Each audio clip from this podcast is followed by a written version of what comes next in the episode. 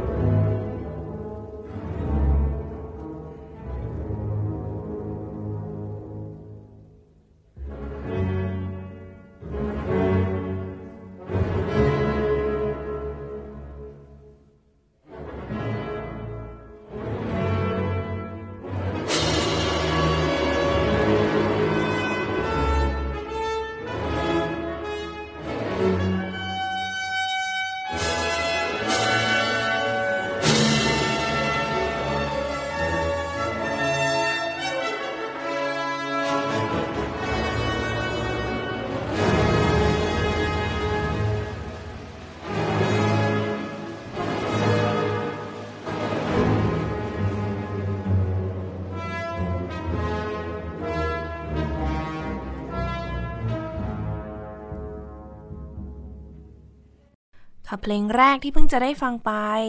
คิดว่าน่าจะมีหลาย ๆ คนที่พอจะคุ้นหูกับทำนองเมื่อตอนช่วงต้นนะคะตาตาตาตาเนี่ยแอบคล้ายเบโธเฟน 5 แต่ไม่ใช่ ใครที่มีโอกาสได้ไปชมภาพยนตร์เรื่อง Tár ที่เพิ่งจะเข้าโรงจริง ๆ ออกโรงไปหรือยังนะตอนนี้ไม่แน่ใจ แต่ก็น่าจะคุ้นกับเพลงนี้ดีนะคะซิมโฟนีหมายเลข 5 ของนักประพันธ์ชาวเยอรมันกุสตาฟ มาเลอร์ เป็นเพลงที่ส่วนตัวแล้วมุกเองก็มีโอกาสเคยได้เล่นเมื่อโหน่าจะมีเกือบ 10 ปีที่แล้วได้นะคะ แล้วก็เป็นเพลงที่มีอารมณ์ที่หลากหลายมาก ๆ อย่างที่ถ้าเกิดว่ามีใครได้มีโอกาสฟังในตอนของกุสตาฟมาเลอร์ที่อาจารย์นาวมาเล่าถึงเรื่องราวชีวิต แล้วก็แนวทางการแต่งเพลงของเขาเนี่ย ก็จะทราบว่าเพลงเนี่ยมันอลังการงานสร้างเขาเป็นคนหนึ่งที่พาซิมโฟนีเนี่ยไปสุดทุกทาง ไม่ว่าจะ ในด้านของอารมณ์เพลง เรื่องราวปรัชญาที่ผ่านดนตรีนะคะ ตัวดนตรีเอง การใช้คอร์ดในรูปแบบต่างๆ ฟอร์มรูปแบบ structure ของเพลงทุกอย่างคือถูกพาไปสุดขอบจริงๆ ที่เมื่อตะกี้ได้ฟังกันไปเป็นท่อนที่หนึ่งนะคะ Funeral March ก็ ตอนต้นจะเป็นทำนองที่มาจากเสียงของทรัมเป็ตที่เหมือนจะมาจากที่ไกลๆ ประกาศเสียงดังค่อยๆ ใกล้เข้ามาเรื่อยๆ แล้วก็หลังจากนั้นเนี่ย จะเป็นการเดินขบวนแห่ศพ อืม เป็นเพลงที่มาเลอร์เขาได้แต่งตอนช่วงประมาณปี 1901 ถึง 1902 อันที่ท่านผู้ฟังได้ฟังไปเนี่ย เป็นเวอร์ชั่นที่อำนวยเพลงโดยนักนักประพันธ์แล้วก็ วาทยากรที่มีชื่อเสียงมากๆนะคะ เลโอนาร์ด เบิร์นสไตน์ชาวอเมริกัน เหมือน spoil ไปนิดนึงแล้วว่า วันนี้เราจะมาพูดกันถึงในเรื่องของภาพยนตร์นะคะ เรื่องทาขออนุญาตเรียกเรื่องทาอย่างนี้เลยนะทา T A R เป็นภาพยนตร์ที่เกี่ยวข้องกับดนตรีคลาสสิกแน่นอน แต่ว่าอันนี้บอกก่อนจะมีการสปอยเนื้อหานะคะ เพราะว่า เพื่อจะให้เข้าถึงอัธรสของเนื้อเรื่องเนาะจริง ๆ จะว่าเป็นการย่อเรื่องให้ฟังด้วยก็ได้ เพราะว่ามีหลายคนบอกว่าเออเนื้อเรื่องมันเข้าใจยากเนาะแล้วก็มุกก็จะได้พูดถึงในมุมมองของนักดนตรีคลาสสิกที่มีโอกาสได้ดูเรื่องนี้ว่า เป็นยังไงบ้าง มันเล่าถึงวงการดนตรีคลาสสิกมากน้อยแค่ไหนจริงยังไงบ้าง เดี๋ยววันนี้จะได้คุยกัน ก็ถือว่าเป็นภาพยนตร์ที่ประสบความสำเร็จมาก ๆ นะคะ ดูได้จากการที่หูเข้าชิง รางวัลออสการ์หรือว่า Academy Awards เนี่ยถึง 6 สาขา แล้วก็อุ้ยอีกสารพัดรางวัลเลย ถ้าไปเปิดดูใน Google นะคะ ท่านผู้ฟังหูจะเห็นว่าเข้าชิงเยอะมากเลย อย่าง BAFTA อย่างนี้เนาะก็เข้าชิง 5 รางวัล แล้วก็ได้รางวัลนักแสดงนำมาของเคทแบลนเชตซึ่งหู สมควรเหมาะสมมาก ๆ เลยที่จะได้รับรางวัลนนี้ไปนะคะ คุณเคทแบลนเชตเนี่ยแสดงดีมาก ๆ อะ เรามาเริ่มจากคร่าวๆแล้วกันว่า เอ๊ะ Tár เนี่ย มันเป็นเรื่องยังไง ภาพยนตร์เรื่องนี้ Tár เนี่ย ก็เป็นชื่อเรื่องที่ตามชื่อของตัวละครเลยนะคะ นางเอก ตัวเอกนี้ละกันตัวเอกเคทแบลนเชตเนี่ย แสดงเป็นตัวละครที่ชื่อว่าลีเดียทา ลิเดียทาก็เป็นนักแต่งเพลงเป็นวาทยากรที่มีชื่อเสียง เอ๊ะจะว่าไปเมื่อสักครู่เราก็บอกอยู่ว่าเบิร์นสไตน์เป็นนักแต่งเพลงแล้วก็วาทยากร กูสตาฟมาเลอร์ก็เป็นนักแต่งเพลงเนาะนักประพันธ์แล้วก็วาทยากร นี่เคทแบลนเชตมาแสดงเป็นลิเดียทาที่เป็นสองอย่างนี้เช่นกันอืมก็ฉากในเรื่องเนี่ย มันจะเป็น เปิดมาด้วยบทสัมภาษณ์นะคะเขากำลังสัมภาษณ์ลิเดียทา เกี่ยวกับการเปิดตัวหนังสือเล่มใหม่ แล้วพิธีกรเนี่ยก็ได้มีการใช้คำว่าร่ายเลยแล้วกันนะคะ ร่ายคุณสมบัติคุณแบบประวัติของลิเดียทาที่โอ้โหฟังแล้วแบบน่าทึ่งมาก ๆ เลย ทั้งจบเอกเปียโนจากมหาวิทยาลัยเคอร์ติสที่ ที่สหรัฐอเมริกาสำหรับพวกมุกที่เป็นนักดนตรีเนี่ยก็จะมองว่าเคอร์ติสเนี่ยเป็นเหมือนมหาวิทยาลัยที่รวมเด็กอัจฉริยะทางด้านดนตรีเอาไว้ว่างั้นเลย คือถ้าไม่เก่งจริง ๆ เนี่ยเข้าที่นี่ไม่ได้นะเคอร์ติสอะแล้วก็หูไปจบในเนี่ยเอกแบบด้านดนตรีชาติพันธุ์ด้วย โอ้โห ที่เวียนนา พอได้มาเป็น conductor เริ่ม conduct วงเนี่ยก็โอ้โหมีแต่แบบว่าวงดังระดับ เขามีคำว่า Big Five นะคะ ที่สหรัฐอเมริกาว่ามีแบบวงใหญ่ๆ 5 วง ซึ่งเธอเนี่ย ก็ไปเคาะมาแล้วเนี่ย แบบคลีฟแลนด์มีฟิลาเดลเฟียชิคาโกบอสตันแล้วก็ New York Phil New York Philharmonic คือแต่ละวงที่พูดมานี่ top จริง ๆ ที่ใครๆก็ใฝ่ฝันถึง แม้แต่นักฟังเองก็อยากจะไปฟัง เพราะว่ามันรวมไปด้วยหูนักดนตรีแล้วก็วาทยากรระดับคุณภาพ นอกจากผลงานการ conduct มากมายแล้วเนี่ยจริง ๆลีเดียทาเองก็ได้รับรางวัลคือรางวัลในเรื่องเนี่ยเยอะมาก อย่างเขาเรียกว่าเธอเนี่ยแบบประสบความสำเร็จสามารถกวาดรางวัลที่เรียกว่าอีกอดมาได้แล้วอะอีกอดจริงๆ ถ้าเกิดว่ามีโอกาสได้ฟังในตอนของอ เกี่ยวกับมิวสิควลไปเรามีได้พูดถึงรางวัลโทนี่อวอร์ดซึ่งเป็นรางวัลที่เกี่ยวข้องกับมิวสิควลทีนี้นะจริง ๆ รางวัลเป็นรางวัลที่ใหญ่ที่สุดนะคะ แล้วก็มันจะมีอีก 3 รางวัลก็คือ Emmy Award Grammy Award Oscar แล้วก็ Tony เพราะมารวมกันก็จะเป็น EGOT นั่นเอง ซึ่งลีเดียทาเนี่ย ชนะมาหมดแล้ว แล้วมีแค่ไม่กี่คนเองนะคะ บนโลกใบนี้ที่เคยชนะอย่างแบบแอนดรูว์ลอยด์เว็บเบอร์อย่างเงี้ยที่ทำ พวกบทเพลงประกอบเยอะแยะมากมายลิเดียทาเนี่ยก็ได้มาร่วมก่อตั้งนะคะ เขาเรียกว่าเป็น Accordion Conducting แบบเป็น Accordion Foundation ก็คือเป็นองค์กรชื่อว่า Accordion ที่จะสนับสนุน วาทยากรหญิงให้ได้มีโอกาส ไปคอนดักในวงที่ดีๆเนาะก็เป็นยุคที่เขาอยากจะสนับสนุนผู้หญิงในในฐานะที่ตัวลิเดียทาเองก็ได้รับโอกาสนั้นมาเช่นกัน จนกระทั่งในปี 2013 ในที่สุดก็ลีเดียเนี่ยได้ตำแหน่งเป็นวาทยากรประจำเป็น music director เป็นผู้อำนวยการด้านดนตรีให้กับวงที่เบอร์ลินนะคะ โอ้แล้วเขาก็บอกว่าจริงๆเนี่ยลีเดียเนี่ยอัดเสียงกับเบอร์ลินมามาเลอร์อัดไปแล้ว 8 เพลง คือมีทั้งหมด 9 เพลงใช่ไหมคะ ที่เสร็จสมบูรณ์แน่นอน 8 เพลงแล้วเหลือไว้แค่ 1 เพลงเท่านั้น ที่ยังไม่ได้อัด ก็คือซิมโฟนีหมายเลข 5 ที่เราได้ฟังกันไปเมื่อตอนต้นรายการ แล้วเรื่องราวของเรื่องทาเนี่ย ก็จะดำเนินไปโดยสลับเป็นช่วงชีวิตที่ตัวลิเดียทาเนี่ย ก็เเตรียมพร้อมที่จะอัดเสียงซิมโฟนีหมายเลข5ของมาเลอร์บทนี้นี่เองค่ะ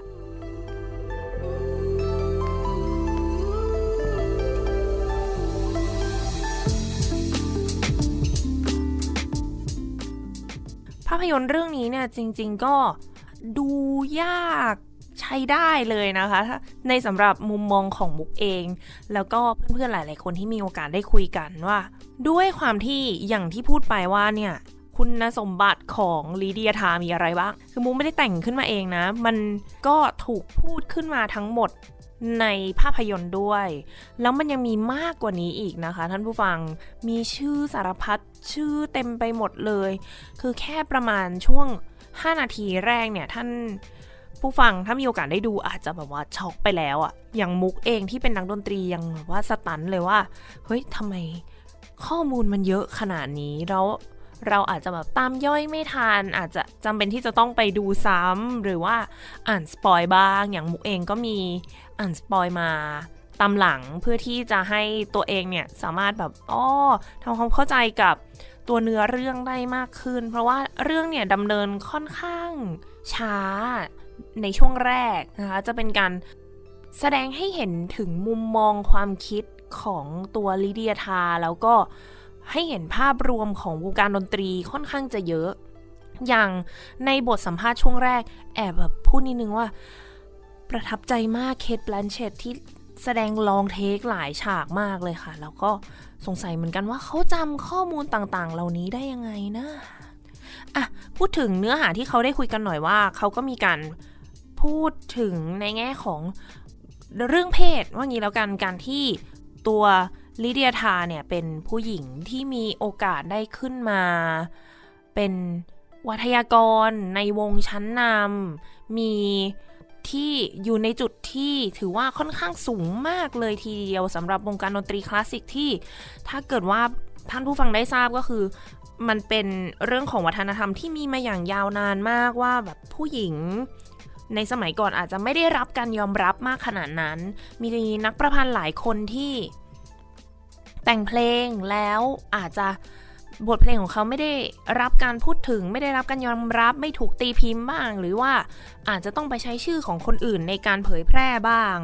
วงออเคสตราก็ยังไม่ค่อยมีนักดนตรีมาก เพิ่งจะมาหลังๆเองที่มีการรับนักดนตรีผู้หญิง เข้าไปร่วมในวงมากขึ้น มี conductor หญิงมากขึ้น ผู้หญิงเริ่มมีจุดยืนพอๆกันกับช่วงที่โลกของเราเองเกิดการปฏิวัติทาง วัฒนธรรม ทางอุตสาหกรรมต่างๆ ที่ผู้หญิงเองได้เข้ามามีบทบาท วงการดนตรีก็เป็นแบบนั้นเช่นกัน เพราะฉะนั้นเนี่ยก็เลยมีคำถามในบทสัมภาษณ์ที่ถามตัวลิเดียทาเกี่ยวกับเรื่องนี้ว่าอะอย่างเรื่องของการใช้แทนคำคำว่า maestro maestro เนี่ยก็จะเป็นการเรียก conductor นะคะ อย่างมุกเวลาเรียก conductor เรียก maestro อย่างนี้ แต่ว่าเขาก็จะมีคำสำหรับผู้หญิงที่เขาเรียกว่า maestra เหมือนกัน มันจำเป็นหรือเปล่านะคำนี้ ในขณะที่ตัวลิเดียทาเองก็พูดว่าเขาก็มองว่ามันไม่เห็นจำเป็นจะต้องไปแบ่งแยกเลย เพราะว่าอย่างสมมุติว่าเราพูดว่านักบินอวกาศ มีผู้หญิงผู้ชาย astronaut ใช่ไหมคะผู้ชายไม่เห็นมีใครเรียก astronette astro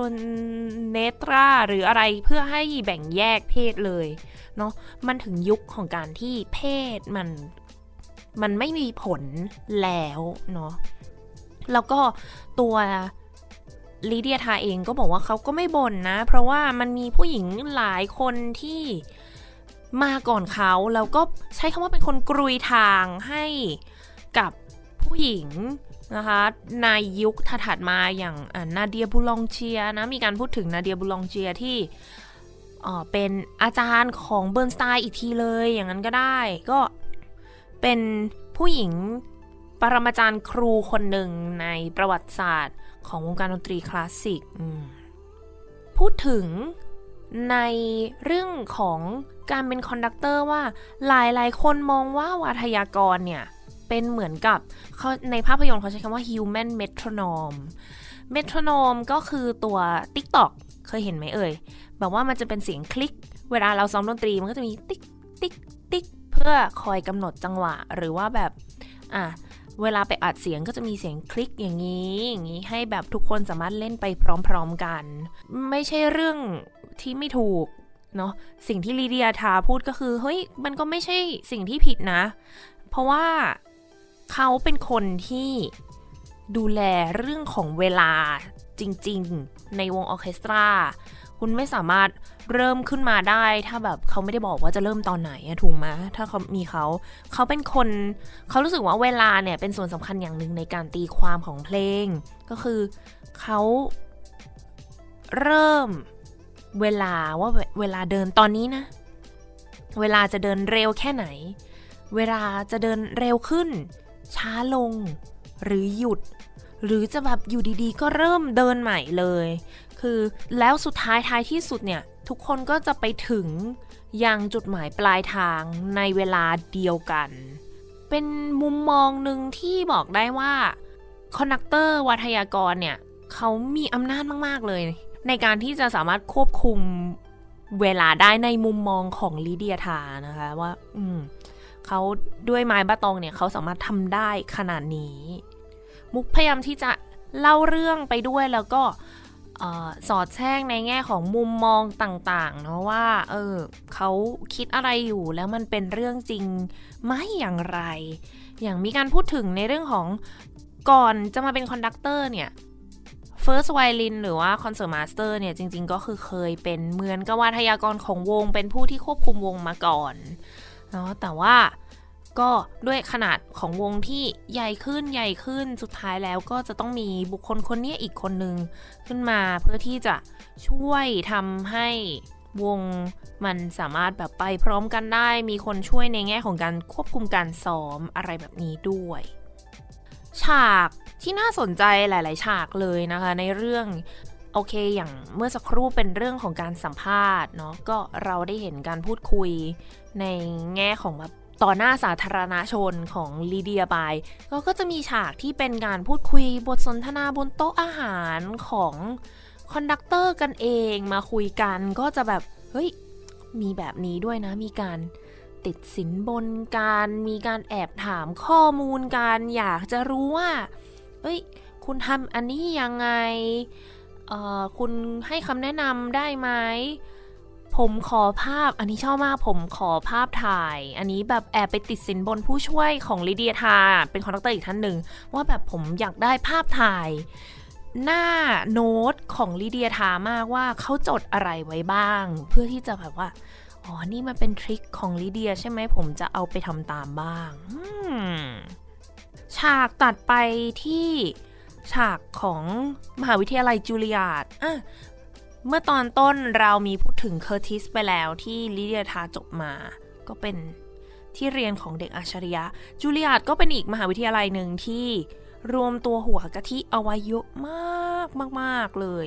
แล้วก็ฉากนี้เป็นฉากที่ลิเดียทาร์ไป masterclass masterclass ก็คือการสอนแหละค่ะ แต่ว่าจะเป็นการสอนที่เปิดให้คนมานั่งฟังได้ด้วย เหมือนกับว่าเป็นการสอนเป็นคลาสใหญ่สอน คือสมมุติว่าเรียนมุกเรียนเอกโอโบใช่ไหมคะ มุกปกติเราก็จะเรียนตัวต่อตัวกับอาจารย์ แต่ว่าถ้าเป็น masterclass เนี่ยก็จะมีคนมานั่งดู แล้วเราเองก็สามารถไปนั่งดูอาจารย์สอนคนอื่นต่อได้อย่างนี้ อันนี้ masterclass การ conducting ก็เป็นฉากที่เปิดมาด้วยเด็กคนนึงกำลัง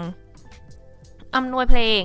แม็กซ์นะคะ เด็กคนนี้ชื่อแม็กซ์แม็กซ์เนี่ยกำลังอำนวยเพลงที่เป็นเพลงประพันธ์ใหม่ เพลงร่วมสมัยสมัยใหม่ที่แบบมีเสียงของเครื่องสายเสียงเครื่องเป่าเสียง เครื่องกระทบแบบแปลกๆหน่อย แล้วลิเดียก็เข้ามาถามแม็กซ์ในมุมมองของเขาต่างๆ ว่าแบบเออคุณ รู้สึกยังไงกับเพลงนี้บ้างทำไมถึงเลือกเพลงนี้มาอะไรยังไง ก็ตามปกติอยู่แล้วที่เขาก็จะมาถามความคิดเห็นเนาะเพราะว่าเขามองว่า conductor เนี่ยจำเป็นที่จะต้องเข้าใจบทเพลงเหล่านั้น แล้วก็สื่อสารออกมาได้ ต่อให้เพลงจะไร้เหตุผลแค่ไหนเนี่ย conductor ก็จะถูกบังคับให้จำเป็นจะต้อง conduct ต้องอำนวยเพลงนี้จำเป็นที่จะต้อง ตีความเพลงเหล่านี้ให้ได้แล้วก็สื่อสารออกมา ผ่านเนี่ยไม้ baton ของเขาผ่านนักดนตรีอีกทีนึงมาสู่ผู้ฟังเนาะคือโหมีแบบแอบจิกกัดเล็กน้อยด้วยว่าเนี่ยเขาอะหวังว่า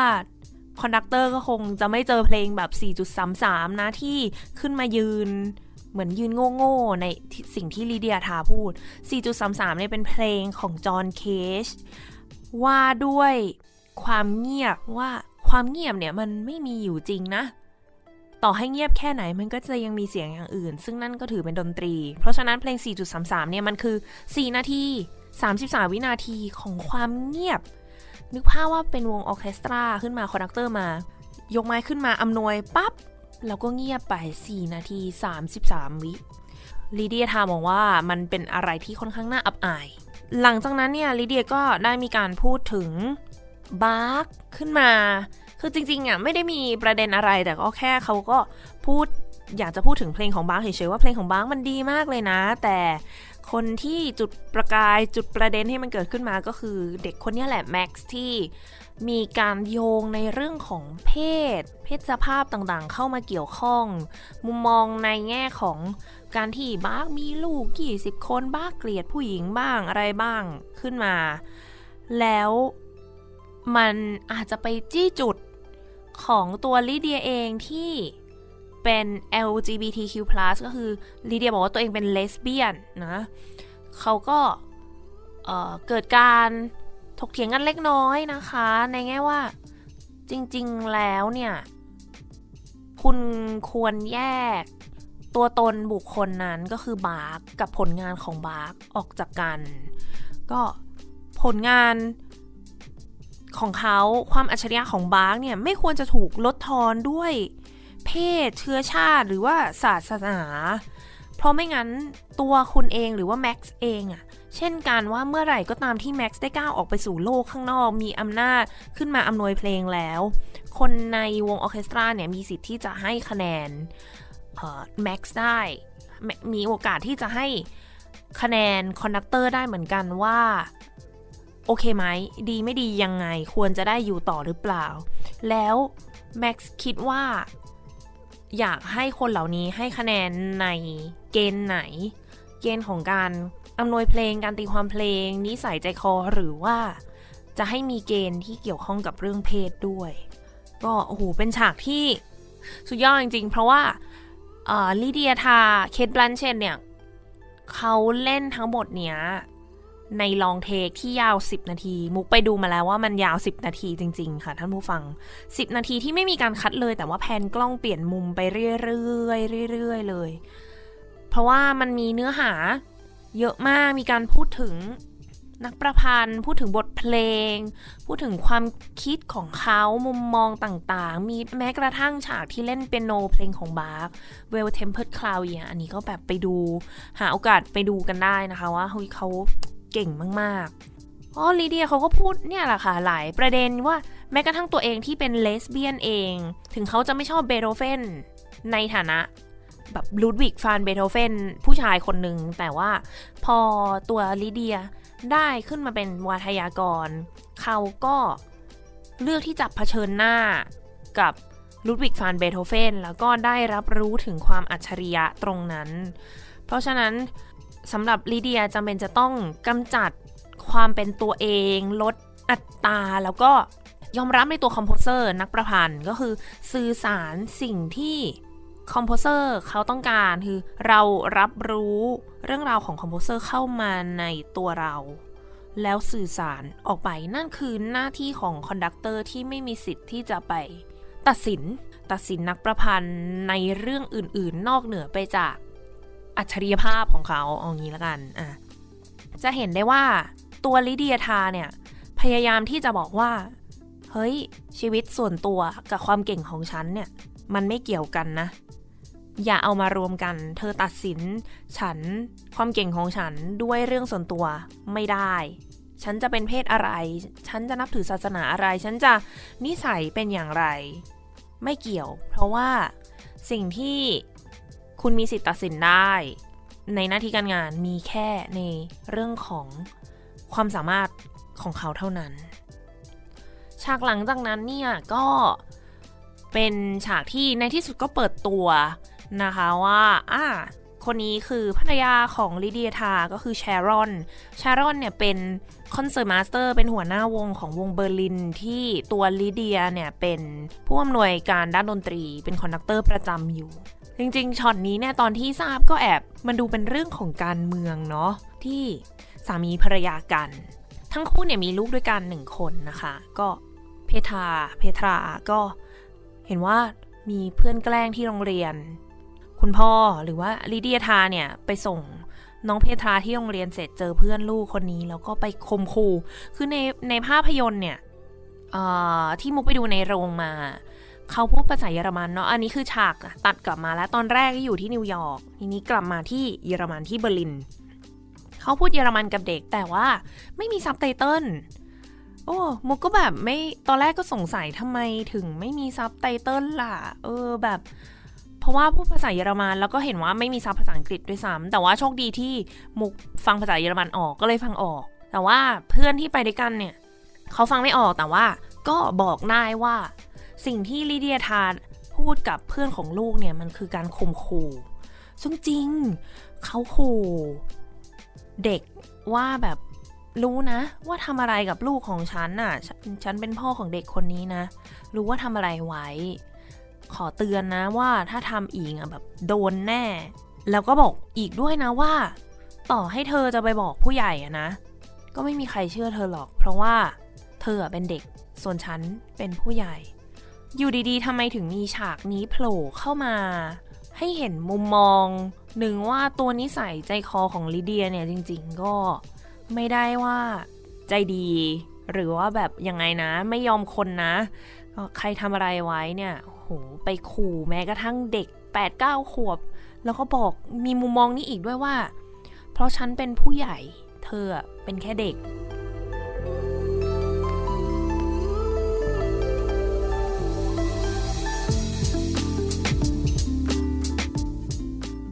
มาถึงอันนึงที่ชอบมากอยากจะพูดถึงเหมือนกันก็คือฉากออดิชั่นในวง คือมันเป็นการ blind audition มุกเคยมีโอกาสได้พูดถึงในรายการไปหลายครั้งแล้ว เรื่องของการ blind audition ก็คือ ก็จะเป็นงานออดิชั่นที่มีฉากกั้น สมมุติว่าจะไปออดิชั่นเข้าวง อย่างมุกเนี่ยเคยไปออดิชั่นก็จะมีฉากกั้น โดยที่เราไม่ทราบว่าข้างหลังนั้นมีกรรมการกี่คน กรรมการเองก็ไม่ทราบว่า คนเล่นเป็นใครหน้าตาเป็นอย่างไร เขาก็พยายามที่จะป้องกันปัญหาเรื่องของการโกง อย่างแบบอะกรรมการรู้จักคนนี้ไม่อย่างไร ก็ไม่เห็นไปเลย ใช้หูอย่างเดียวฟัง ไม่ใช้ตา ฟังแล้วก็เลือกคนมา ทีนี้เนี่ย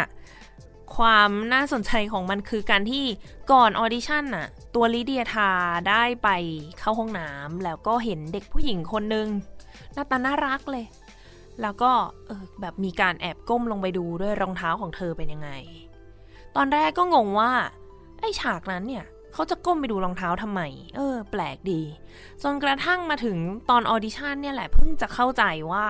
ไอ้ฉากกั้นเนี่ย มันด้านกั้นไม่สนิททั้งหมดทำให้เขาเนี่ยได้ยินเสียงรองเท้าแล้วก็มองเห็นรองเท้า แล้วก็รู้ได้ทันทีว่าคือเด็กคนนี้ เด็กคนนี้เนี่ยชื่อว่าโอลกาค่ะเป็นนักเชลโลในเรื่อง มันไม่โปร่งใส มันไม่บลายอย่างแท้จริง อันนี้เป็นอีกประเด็นหนึ่งที่ถูกพูดถึงในวงการดนตรีด้วยนะคะว่า มันยังไม่เพียงพอนะกับการทำ blind audition ถ้าอยากให้ blind อย่างแท้จริง คือต้องถอดรองเท้า เพราะว่าอย่างมุกเองมุกก็เคยนะคะ ไปออดิชั่นแล้วเขาบังคับให้ถอดรองเท้า เพราะว่า มันสามารถได้ยินเสียงได้ว่าเป็นรองเท้าผู้หญิงหรือผู้ผู้ชายอะรองเท้าส้นสูงมาปั๊บได้ยินเลย น่าสนใจนะว่า ขนาดแค่นั้นเนี่ยก็ส่งผลต่อผลการออดิชั่นได้ว่า คนกรรมการเนี่ยตัดสินแล้วว่าอยากจะได้ผู้หญิงหรือผู้ชายหรือยังไง ในเรื่องเนี่ยมีเรื่องราวเส้นเรื่องที่ค่อนข้างจะเยอะที่ดำเนินไปพร้อม ๆกันนะคะ มีอะ ตัวลีเดียธาเป็นหลักแล้วก็มีเรื่องของการอัดเสียงมาเลอร์นะอัดเสียงแผ่นทำแผ่นออกมา มีเรื่องของนักเชลโลคนนี้ที่เดี๋ยวจะค่อยๆ เข้ามาเพิ่มเรื่อยๆ และอีกเรื่องหนึ่งนะคะก็อีกมีอีก 2 ประเด็นหลักๆอะเรื่องแรกเลยก็คือเรื่องของ assistant conductor หรือว่า conductor ผู้ช่วยนะคะเป็น conductor สำรองว่างั้นก็ได้ลิเดียเนี่ยมี assistant conductor คนหนึ่ง ที่เป็นคุณลุงมีอายุแล้วนะคะ ชื่อเซบาสเตียน คุณเซบาสเตียนเนี่ยเหมือนกับว่าเป็นลูกศิษย์ของอาจารย์คนเดียวกับลิเดีย อาจารย์คนนั้นก็คือเป็นอดีต conductor ของวงเบอร์ลินเหมือนกัน เขาก็มีการพูดนะว่าก่อนหน้านั้นเนี่ยเป็นเฮอร์เบิร์ตฟอนคารายานบ้างเป็นคลาวดิโออาบาโดก็คือเป็น composer เออเป็นวาทยากรนะคะวาทยากรที่มีชื่อเสียงมาก แล้วก็มาถึงคนนี้แอนดริสที่เป็นอาจารย์ของลิเดียกับ สเตฟานจนมาถึงลิเดียเนี่ยได้ตำแหน่งนี้สเตฟานเป็น assistant แต่ว่า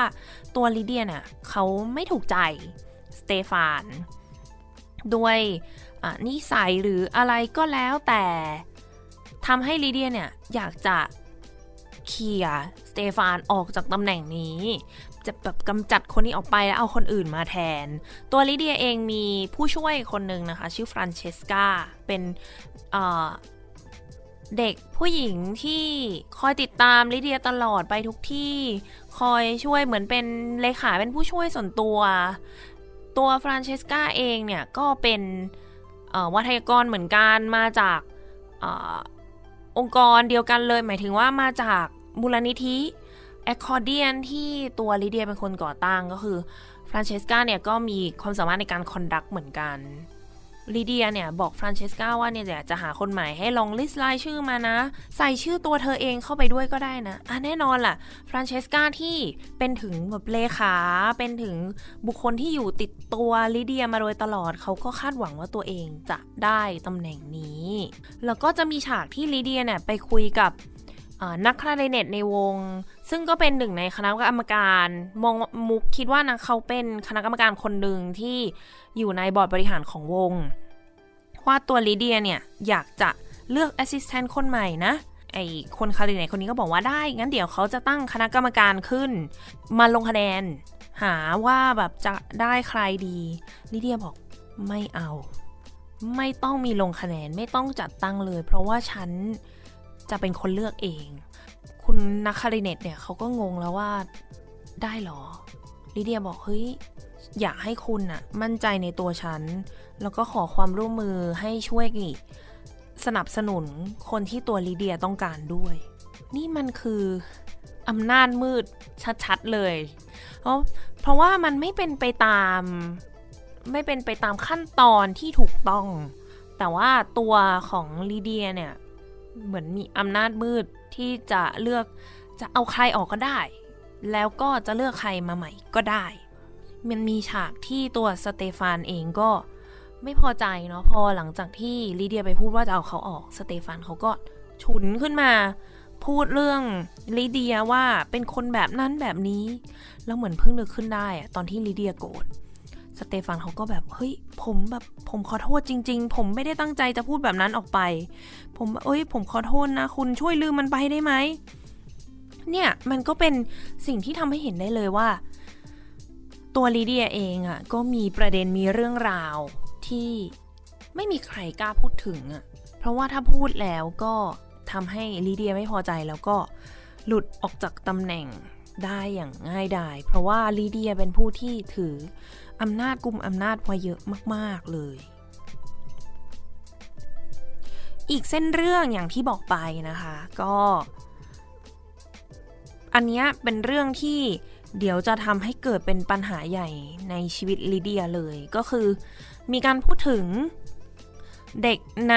มูลนิธิแอคคอร์เดียนอีกคนหนึ่งนะคะ ชื่อว่าคริสตาคริสตาเทเลอร์ คริสตาเนี่ยก็เป็น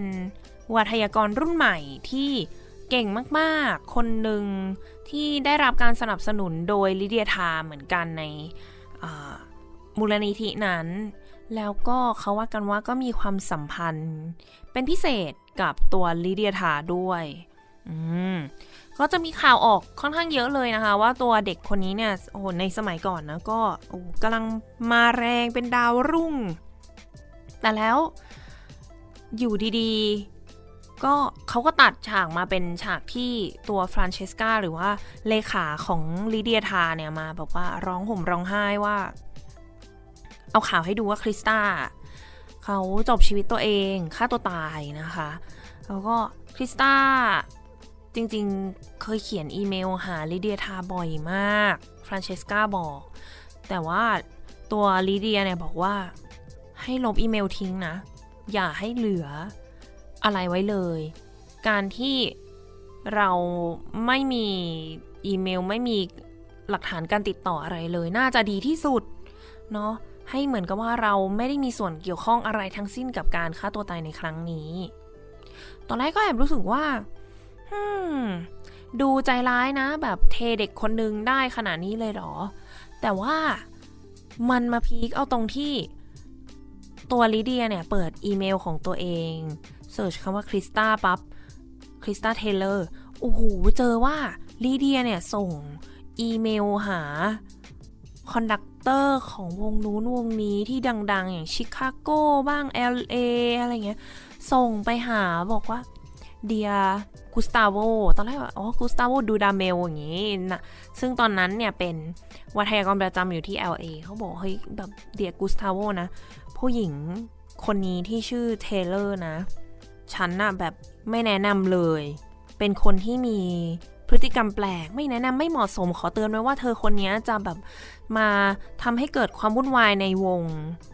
ทำไมลิเดียถึงต้องทำแบบนี้ด้วย ตอนหลังมันจะค่อยๆเฉลยออกมาว่าเนี่ยไปบอกว่าออคริสตานะเป็นคนที่มีปัญหา มีพฤติกรรมที่แปลกๆมาคอยตามเธอมา เหมือนกับว่า เออ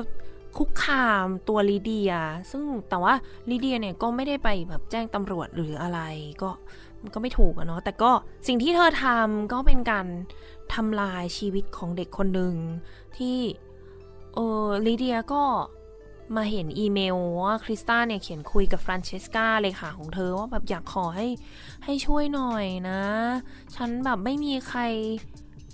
เลย ฉันไม่ได้ไปคอนดักที่ไหน ไม่มีงานไม่มีใครรับฉันเลยช่วยฉันหน่อยได้ไหม แต่ว่าก็ถูกแบบเมินไม่สนใจจนในที่สุดเธอก็ฆ่าตัวตาย เรื่องเล่านักดนตรีพอมุกไปดูภาพยนตร์เรื่องทามานะคะ อย่างที่เล่าไปไปดูมากับอีกสองคนก็คือน้อง แก๊ปแล้วก็น้องเนมที่ทั้งสองคนเคยมาออกรายการ ก็เป็นนักโอโบกันนักฟลูตที่เล่นด้วยกันในวง ดูไปด้วยกันระหว่างเรื่องเนี่ยก็ถามกันไปถามกันมาตลอดคนนี้ใครนะ อะไรยังไงนะ เอ้ยนี่มันเกิดอะไรขึ้นนะ เพราะว่าเนื้อเรื่องเนี่ยมันแบบว่าซับซ้อนมากข้อมูลเยอะเต็มไปหมด จนดูจบแล้ว แล้วก็มีประเด็นมาพูดคุยกัน ว่าแบบเออมันจะมีฉากที่เดี๋ยวก็ เกิดไอ้นู่นไอ้นี่มันเกิดขึ้นได้ยังไง สัญญลักษณ์เหล่านี้มันมาจากไหน มุกอะบอกว่ามุกว่าคนที่ทำอะมันจะต้องเป็นเลขาของตัวเอกแน่ๆ น้องเนมบอกไม่ใช่พี่ ต้องเป็นลูกสี่ลูก ลูกของตัวเอกเป็นคนทำมีปั่นดินน้ำมันมีอะไรอยู่ในห้องของลูกด้วย น้องแก๊บบอก พี่ ไม่ใช่ผีหรอ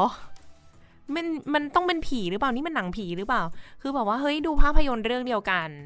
เนาะแล้วก็ตีความออกมาได้ต่างกันหมดเลย หรือว่านี่จะเป็นแบบว่า ความเป็นนักดนตรีที่ใช้จินตนาการกันแบบสุดยอดมาก จนเนี่ยผ่านมาเป็นอาทิตย์แล้วอะทั้งสามคนก็ยังคุยเรื่องนี้กันอยู่ แล้วก็ยังไม่มีใครเห็นด้วย ซึ่งกันและกันว่าสรุปแล้ว ใครเป็นคนสร้างสถานการณ์ในเรื่องทา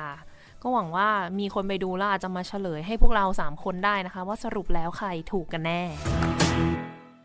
พูดเรื่องเครียดมาเยอะเลย กลับมาถึงในแง่ของดนตรีกันหน่อยดีกว่าว่าลิเดียเนี่ยก็ได้ทำการอัดเสียงเพลงสำหรับแผ่นผ่านดอยเชกามาโฟนก็เป็นค่ายเพลงชื่อดังเลยของดนตรีคลาสสิก ก็เป็นเพลงซิมโฟนีหมายเลข 5 ของมาเลอร์กับ ควบคู่ไปกับเพลงcello concerto ของเอลการ์ซึ่งเอ๊ะเพลงนี้มันมายังไง ที่มาที่ไปก็คือการที่ตัวลีเดียเนี่ยไปทานข้าวกลางวันกับโอลกาซึ่งเป็นนักเชลโลที่เพิ่งจะออดิชั่นผ่านมาใหม่เนาะแบบแล้วก็คุยกันเรื่องนี้ เธอก็บอกว่าเนี่ยเล็กเคยเล่นเอลการ์ไปนะ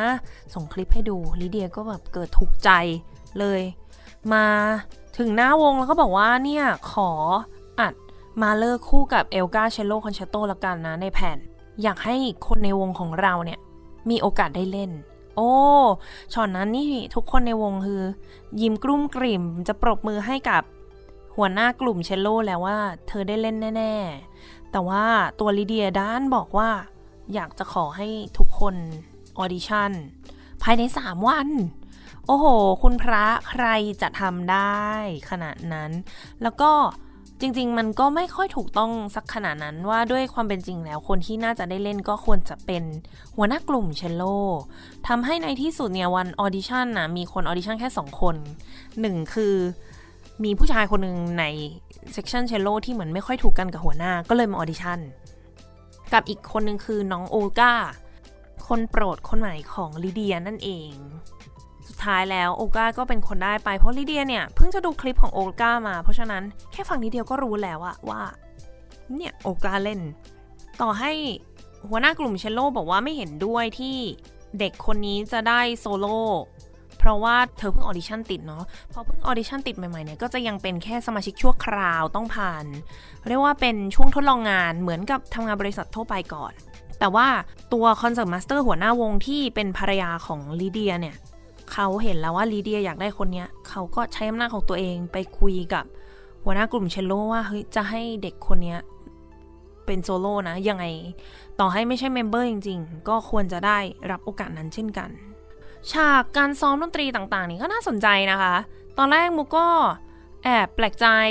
เหมือนก่อนหน้านี้เลยว่ามีฉากที่พูดภาษาเยอรมันแล้วไม่พูดภาษาอังกฤษ เออไม่มีซับภาษาอังกฤษ ไม่มีซับภาษาไทยเลยอะเราก็ฟังออกก็ฟังไปแล้วก็รู้สึกว่าก็เป็นการซ้อมที่โอเคนะ คือตัวเคทบลันเชตแสดงเป็น conductor ได้สมบูรณ์แบบมากใน ในวิธีการซ้อม การพูดไอเดียต่างๆ แม้ถ้า conduct ถ้าการอำนวยเพลงอาจจะมีบ้างที่แปลกผิดแปลก ไม่ได้รู้สึกว่าแบบม make sense อะไรขนาดนั้นในในมุมมองของมุกนะคะ ตัวมุกเอง แต่ก็ถือว่าออกมาได้ดีมาก ๆ เลย มีที่แปลก ๆ ตลกหน่อยนึงก็อย่างการที่ตอนต้นเราได้ฟังไปแล้วเนาะต้นรายการเพลงซิมโฟนีหมายเลขห้าของมาเลอร์ในท่อนที่หนึ่งที่เปิดด้วยทรัมเป็ตเนี่ยในเรื่องเนี่ยลิเดียเขาก็อยากให้เสียงนี้มันมาจากที่ไกลๆใช่ไหมคะ แล้วอยู่ดีๆก็ให้ทรัมเป็ตอะออกไปเล่นที่หลังเวที เขาเรียกว่าเป็นการเล่น offstage เล่นด้านนอกเวที แล้วเสียงมันก็จะมาจากที่ไกลๆเนาะแบบนั้นเลย เออเขาทำแบบนั้นจริงๆ แล้วตอนเห็นเราก็ตกใจว่าเฮ้ย มีไอเดียแบบนี้ด้วย น่าสนใจมากๆเลย การซ้อมก็สำหรับมุกก็จริง ๆ ก็ไม่มีอะไรมากก็จะเห็นได้ว่าเป็นการทำงานที่ซ้อมแต่ละท่อนสลับกับเรื่องราวชีวิตของตัวลิเดียทาร์ภายนอก หอแสดงไปด้วย ซึ่งดนตรีจริงๆก็ไปด้วยกันกับฉากเหล่านั้นดีนะคะ เป็นตอนที่มันมากตอนที่ดนตรีซึ้งหวาน เพราะก็จะเป็นคนละช่วงชีวิตกันของลิเดียว่าเกิดอะไรขึ้นบ้าง จริงๆมันมี side story ของตัวลิเดียทาร์อีกเยอะมาก ๆ เลยในชีวิตที่มีในเรื่องของอการแต่งเพลง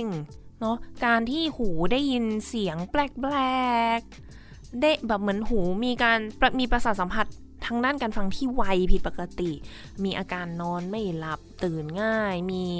เรื่องของลูก แบบได้ยินเสียงแปลกๆหลอนๆมีเรื่องกับเพื่อนบ้านบางอะไรอย่างนี้ เป็นอะไรที่ไปดูกันได้นะคะ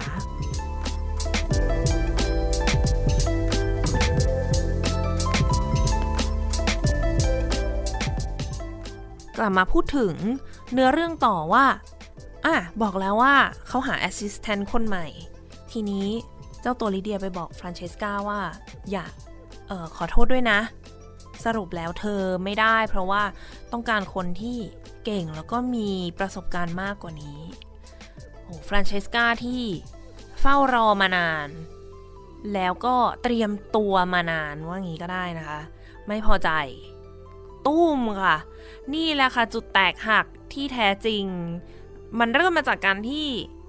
ตัวลิเดียเนี่ยจะต้องไปให้การเรื่องของคริสตานะคะ ก็คือสุดท้ายแล้วเนี่ยเหมือนกับว่าฟรานเชสกาเป็นคนส่งอีเมล เรื่องราวของคริสตาทั้งหมดเนี่ย ไปให้คณะกรรมการตรวจสอบ แล้วลีเดียก็เลยโดนเข้าให้เลยค่ะ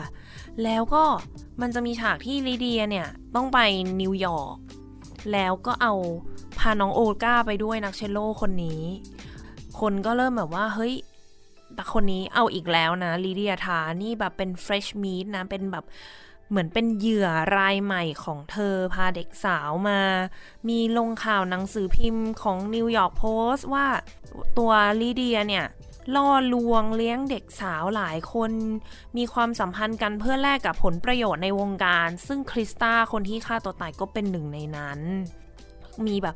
ที่บอกว่าใครไม่ทำตามเธอแต่โดยดีก็จะโดนปิดกั้นโอกาสเนี่ยชัดเจนเลย มีคนมาประท้วงถึงข้างหน้างานเปิดตัวหนังสือเลยที่ว่าเธอเขียนหนังสือทาออนทานะคะ แล้วก็นี่ไงก็จะเป็นฉากที่ว่ามีคลิปหลุดว่าเธอไปกับโอลกาเป็นเหยื่อคนใหม่อ่าแล้วก็ masterclass ของเธอที่จูเลียร์ดที่คุยกับแม็กซ์เนี่ยในเรื่องของเรื่องเพศบ้างเรื่องอะไรบ้างก็ถูกตัดต่อมา ก็เรียกว่าแบบโอ้โหตัดต่อมาแบบดูเด็ดเผ็ดร้อนมาก มีแต่คำพูด เหมือนตัดมาแต่คำพูดที่จะทำให้เกิดประเด็นร้อนได้ หรือว่าการกระทำของตัวลิเดียที่มีการไปจับขาของเด็กอะไรเงี้ย ก็ถูกเอามาเผยแพร่อันนั้นว่าหนังแล้ว พอเธอกลับมาถึงบ้านที่เบอร์ลินแชรอนหรือว่า concertmaster ของวงเนี่ยเขาก็บอกว่าเขาโกรธมาก ว่าเฮ้ยเขาเป็น ครอบครัวของเธอแต่กลับไม่เคยทราบอะไรเลย ทั้งๆทที่จริง ๆ เธอควรจะมาปรึกษาแชรอนมาขอคำแนะนำว่าจะทำอย่างไร ไม่ใช่แชรอนเดินเข้าวงไป แล้วก็ได้ยินเสียงทุกคนซุบซิบนินทาถึงสามีของเธอช็อตที่ peak สุดๆเลยคือตอนที่แชรอนบอกว่า นี่มันเป็นกฎนะที่เธอจะต้องมาคุยกับฉันมาขอคำแนะนำเหมือนกับตอนนั้นไง ตอนที่เธอยังเป็นแค่ ผู้อำนวยเพลงรับเชิญเป็นแค่ guest conductor แล้วเธอมาถามฉันที่เป็นหัวหน้าวงว่า จะต้องทำยังไงถึงจะได้เป็นถึงจะได้มามีตำแหน่งที่นี่ สถานการณ์การเมืองของวงเป็นยังไง มันมูดของวงเป็นยังไงบ้าง เราจะต้องทำยังไงดีเพื่อที่จะให้ผลงานออกมาเป็นที่ประทับใจของทุกคนแชรอนก็เลยบอกว่าในที่สุดเขาก็ยอมแพ้แล้วอะความสัมพันธ์ของตัว เขาแล้วก็ลีเดียเนี่ยมันมันเป็นแค่การแลกเปลี่ยนกันเพื่อผลประโยชน์ของกันและกัน นั่นแหละเป็นสิ่งที่โอ้โหจะว่าเจ็บมาก ๆ เลยก็ได้นะคะ เพราะว่ามันเหมือนกับว่าตำแหน่งหัวหน้าเป็นตำแหน่ง conductor ประจำวงของเบอร์ลินเนี่ย ตัวลีเดียเหมือนได้มา อย่างไม่ไม่โปร่งใสอะค่ะ ก็คือแลกมากับ ความรู้สึกของแชรอน หัวหน้าวงคนนี้ จะเห็นได้ว่าตัวหัวหน้าวงเนี่ยมีอำนาจมากๆเลยอีกคนหนึ่งจะว่าไปอาจจะมากกว่า conductor มากกว่าวาทยกรด้วยซ้ำที่เห็นไหมคะว่าวาทยกรอยากได้อะไร จริง ๆ แล้วคนที่ชี้เป็นชี้ตายบอกได้ว่าจะเอาเนี่ยคือหัวหน้าวงนะเอออยากให้เล่นแบบนี้ หัวหน้าวงทำให้ดู ทุกคนต้องทำตาม อยาก ได้คนนี้มาเล่น อยากได้เพลงนี้อะหัวหน้าวงก็พูดได้ว่าจะเอาออดิชั่นเห็นไหมจะเอาคนนี้หัวหน้าวงพูดได้ แล้วพอมาถึงจุดนี้ที่เกิดปัญหาอะไรต่างๆมาก็คิดว่าชารอนก็เป็นคนหนึ่งที่มีส่วนในการเอาตัวลิเดียทาเนี่ยออกจากวง คือในที่สุดเธอก็ถูกเด้งออกจากตำแหน่งนี้ แม้กระทั่งลูกก็ชารอนก็ไม่ให้เจอนะ แบบไม่ต้องมายุ่ง ก็เรียกได้ว่าพังทั้งหน้าที่การงานแล้วก็ครอบครัว ความสัมพันธ์ในครอบครัวเองก็พังทลายไปจากพฤติกรรมของตัวลิเดียทาเองตลอดช่วงที่ผ่านมาที่ค่อยๆ ถูกเปิดเผยออกมาเรื่อยๆ พังทลายลงไปแล้ว ตัดมาที่ฉากการแสดงสดเพลงซิมโฟนีหมายเลข5ของมาเลอร์ โดยที่เป็น conductor คนอื่น ซึ่งก็คือคน คนนั้นเลยคนที่บอกว่าเคยไปนั่งทานข้าวกับชารอนแล้วก็ขอไอเดียว่าต้องทำยังไงหรอถึงจะยังไงเถอไปอะไรนะ แบบติดสินบน ขอดูหน้าโน้ตของเธออะไรอย่างเงี้ยอีตาคนนี้ก็ได้มาเป็น conduct แทนที่ peak อีกเหมือนกันก็คือการที่เขาอะใช้เล่มโน้ต ซิมโฟนีหมายเลขห้าเนี่ยของแชรอนเองที่ก่อนหน้าเนี่ยแชรอนเหมือนแบบหาไม่เจอหายไปไหนไม่รู้ เออ ไม่รู้เหมือนกันนะว่ามาอยู่ที่ตาคนนี้ได้ไงไม่รู้ว่าเป็น เพราะว่าแชรอนเอามาให้หรือเปล่าหรือยังไงแล้วก็โอ้โห ฉากนั้นนี่ลีเดียทาโกรธมากวิ่งขึ้นมาบนเวทีผลักล้มต่อยบอกนี่มันโน้ตของฉันนะไมสกอร์นะ เออ แล้วก็ถูกโดนหามกลับไป แล้วก็ ถือว่าจริง ๆ ควรจะเป็นการปิดฉากอาชีพวัทยากรของเธอเลยนะ แต่ทำไมทำไมนะ ก็ยังมีฉากต่อจากนั้นที่ไปพูดคุยกับเหมือนเป็นเอเจนซี่ว่าเราจะต้องสร้างภาพพจน์ใหม่ ๆ นะ เป็นสร้างสตอรี่ใหม่ เรื่องราวใหม่ให้กับคนคนนี้ลิเดียทา มันก็ต้องมา เป็นฉากที่ตัวลิเดียทากลับบ้านเก่าไป แล้วก็ทำให้เหมือนกับว่าเราได้ค้นพบความจริงอย่างหนึ่งเลยว่าลิเดียทาเนี่ย จริง ๆ เธอไม่ได้ชื่อลิเดียทานะ เธอชื่อลินดาทา T A R R ไม่ใช่ T A R ด้วยเป็น R สองตัวลินดาทาที่เธอเหมือนกับว่าทิ้งทุกอย่างในอดีตของเธอไปเพื่อที่จะมาเกิดเป็นคนใหม่เป็นลิเดียทา ทิ้งพวกนั้นไปทิ้งบ้านหลังเก่าด้วย แต่ว่าตอนที่ไปดูที่บ้านเนี่ยก็จะเห็นว่ามีสูจิบัตรของเธอนู่นนี่ที่เห็นเป็นชื่อลินดาทา แล้วก็มีวิดีโอเป็นเป็นเยอะมากเลยวิดีโอเป็นม้วนอะแล้วมาเปิดดูก็คือเป็นวิดีโอของเบิร์นสไตน์ เขาก็ว่ากันว่านะคะเฉลยว่าจริง ๆ แล้วตัวเธอเนี่ย ถ้าดูในภาพยนตร์จากสัมภาษณ์แรกๆเนี่ยเธอจะทำเหมือนกับว่าเธอสนิทกับเลโอนาร์ดเบิร์นสไตน์มาก เป็นลูกศิษย์ของเขาเรียกเลโอนาร์ดว่าเลนนี่โหเล่นเป็นชื่อเล่นเลย แต่ในความเป็นจริงคือเธอไม่เคยมีโอกาสได้เรียนกับเบิร์นสไตน์เลย แต่เธอเรียนรู้และจดจำคำพูดของเบิร์นสไตน์เนี่ยจากวิดีโอมากมายที่เธอสะสมเก็บไว้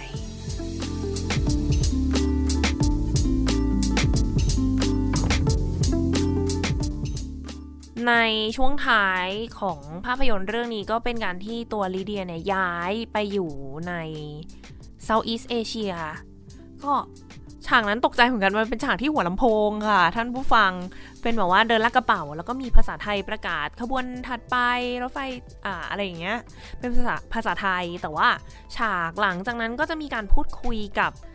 บุคคลในเรื่องแต่เป็นภาษาตะกล็อกภาษาเออภาษา Pinoy ภาษาของทางฟิลิปปินส์เอ๊ะอ้าวสรุปมันเป็นประเทศอะไร ฉากบางฉากดูไปดูมาก็เหมือนเป็นประเทศเวียดนามบ้าง แต่ว่าในท้ายที่สุดตอนหลังเนี่ยก็เป็นฉากที่เธอมาอำนวยเพลงให้กับวงจริงๆในเรื่องไม่ได้มีบอกว่าเป็นวงอะไรแต่ว่า วงที่ไปทำการถ่ายทำภาพยนตร์เรื่องนี้ก็คือวงสยามซิมโฟนีต้าก็คือเป็นวงเยาวชนวงหนึ่งของไทยนั่นเองที่อำนวยเพลงดูแลโดยอาจารย์สมเถาสุจริตกุลนะคะ ก็เป็นใบหน้าที่คุณเคยว่าโอ้ยแปลกดีนะ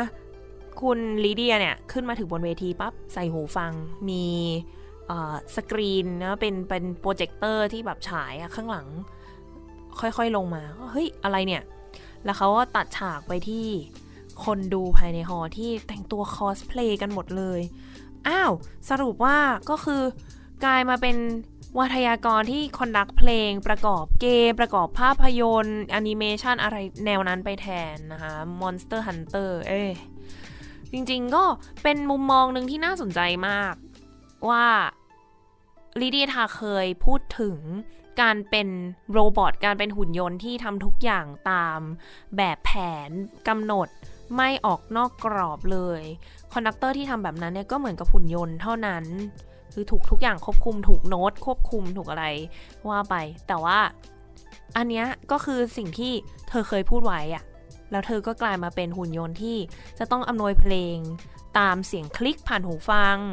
ตามภาพในภาพยนตร์ แล้วก็แบบเป็นดนตรีประเภทที่ตัวเธอเองแบบเหมือนไม่ happy มาโดยตลอด แล้วไหนจะเรื่องของการที่เธอยังมีอาชีพการงานให้ทำยังมาเป็นผู้อำนวยเพลงได้ในในประเทศที่ห่างไกลเนาะใน Southeast Asia ก็เป็น สิ่งที่ทำให้เห็นนะคะว่าตอนช่วงต้นจากนิวยอร์กมาถึงช่วงท้ายใน Southeast Asia เนี่ย มันเป็นช่วงชีวิตที่แตกต่างกันลิบลับเลย เป็นภาพยนตร์ที่นำเสนอในแง่ของอำนาจได้อย่างชัดเจนมาก ๆ อำนาจเมื่อถูกใช้อย่างไม่ถูกต้อง อำนาจของนักดนตรีของวัทยากรของแต่ละตำแหน่งในวงการเนี่ยมีมากน้อยแค่ไหนอย่างไรบ้าง ผลจากการกระทำที่ลีเดียเคยพูดว่ามันเป็นเรื่องส่วนตัวไม่สามารถเอามาตัดสินตัวความสามารถของเขาได้เนี่ยสุดท้ายแล้วมันมันแยกได้ขนาดนั้นจริง ๆ หรือเปล่า จะว่าไปชีวิตของลีเดียทาเนี่ยก็คล้ายกับกุสตาฟมาเลอร์นะคะ ถ้าเกิดใครมีโอกาสได้ไปฟังตอนของมาเลอร์เนี่ย ก็จะทราบว่าตัวมาเลอร์เองก็เป็นทั้งนักแต่งเพลง ทั้งวาทยกร เคยเป็น conductor ให้กับวงใหญ่ ๆ มากมาย New York Phil ด้วยอะ แล้วก็มีในเรื่องของการเปลี่ยนตัวตนนะ อย่างลิเดียที่บอกว่าทิ้งชื่อเก่าบ้างอะไรบ้าง มาเลอร์เองก็เป็นคนหนึ่งที่เคยเปลี่ยนศาสนาเนาะจากที่เป็นยิวมาเป็นแคทอลิก เพื่อให้คนยอมรับเขาในฐานะ conductor ก็เป็นเรื่องที่ลิเดียก็พูดเองเนาะว่ามันเรื่องศาสนาเรื่องอะไรมันเอามาตัดสินได้หรือเปล่า มีเรื่องของความสัมพันธ์ของมาเลอร์กับอัลมาภรรยาของเขาเนาะว่ามันเป็นยังไงบ้าง มีการที่มาเลอร์บอกว่าไม่ให้อัลมาแต่งเพลงนะเขาจะเป็นใหญ่เหมือนเป็น นักแต่งเพลงคนเดียวในบ้าน เป็นคนที่เป็นใหญ่ที่สุดคนเดียวเท่านั้น ก็ชีวิตของลีเดียเองก็มีในเรื่องของอำนาจพวกนี้เข้ามาเกี่ยวข้อง การการที่ตัวมาเลอร์เป็นคนก็แปลกๆเขาว่าเป็นคนบ้าเลยก็ว่าได้ การแต่งเพลงที่เกี่ยวข้องกับความตายบ้างอะไรบ้างก็มันเป็นช่วง หลังจากซิมโฟนีหมายเลข 5 พอดี ก็พอมามาเลอร์แต่งเบอร์ 5 เสร็จปุ๊บเบอร์ 6 Tragic Symphony เอาก่อน Tragic Symphony ก็มีแต่งเพลงที่เกี่ยวกับความตายของเด็กทั้งทั้งที่ตัวเองเพิ่งจะไปเล่นกับลูกมา หรือแบบเออเบอร์ 6 อะไรมีการทุบลงศพมุกก็มองว่า เฮ้ย หรือจริง ๆ ภาพยนตร์เองก็พยายามที่จะสื่อว่าหลังชีวิตหลังจากหมายเลข 5 ของมาเลอร์เหมือนกันเนี่ยลีเดียทาชีวิตหลังจากหมายเลข 5 แล้วมันแบบ มันเปลี่ยนไปเลยอะมันแบบมันดาร์กขึ้นอย่างเห็นได้ชัด ตัวผู้กำกับเนี่ยทำออกมาได้ดีมาก แล้วก็เคทบลันเชตก็แสดงออกมาได้ดี นักแสดงทุกคนแสดงดีมากทำกันบ้านมาดีเนื้อหาดนตรีคลาสสิกแน่นสุดๆ แล้วยังมีสอดแทรกเรื่องอื่นๆอีก ที่เนี่ยเห็นว่ามุกเล่ามาจริง ๆ ยังมีปมอย่างอื่นอีกนะคะ มีผีหรือเปล่านะในเรื่องใครกันแน่ที่เป็นคนทำหลาย ๆ สิ่งให้เกิดขึ้น ก็ยังเป็นเรื่องที่น่าสนใจว่าแม้กระทั่งมุกแล้วก็เพื่อนอีกสองคนที่ไปนั่งดูมาด้วยกันเนี่ยก็ เฮ้ย มองไม่เหมือนกัน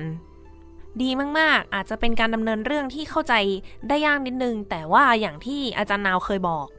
ตอนที่มาพูดเรื่องมาเลอร์ว่า เพลงของมาเลอร์เองเนี่ยก็ไม่ได้เป็นเพลงที่ฟังง่ายเพลงของมาเลอร์เหมือนกับการดูหนังเรื่องหนึ่งที่มันเกี่ยวข้องกับปรัชญามีการ เอาบทกลอนอะไรมาใส่ก็แล้วแต่เนี่ย ว่าดูครั้งแรกเราอาจจะไม่ได้เข้าใจอย่างถ่องแท้ร้อยเปอร์เซ็นเราอาจจะต้องไปอ่านสปอยบ้าง เพิ่มเติม อาจจะต้องไปดูอีกสักรอบสองรอบหรือหลายรอบ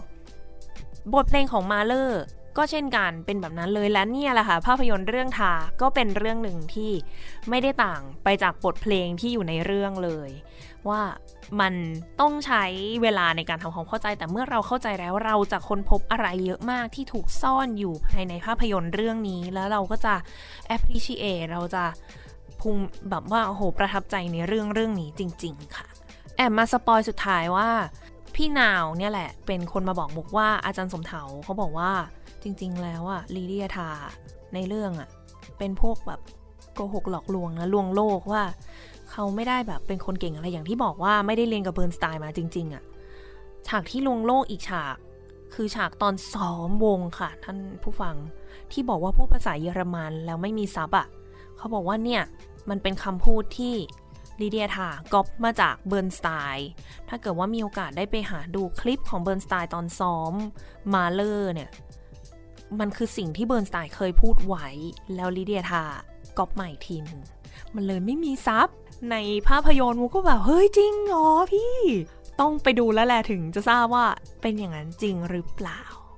บทเพลงส่งท้ายก่อนที่จะจากกันในวันนี้นะคะไหนๆเราก็พูดถึงเนาะมีมาเลอร์ไปแล้ว อีกบทเพลงที่อยู่ในเรื่องนี้ เช่นกันที่จะไปถูกอัดอยู่ในแผ่นเดียวกันกับมาเลอร์5ก็คือเชลโลคอนแชร์โตของเอ็ดเวิร์ดเอลกานักประพันธ์ชาวอังกฤษ ได้ฟังหลายรอบแล้วแหละเนาะในรายการมันเป็นเพลงดังมากๆ แต่ว่า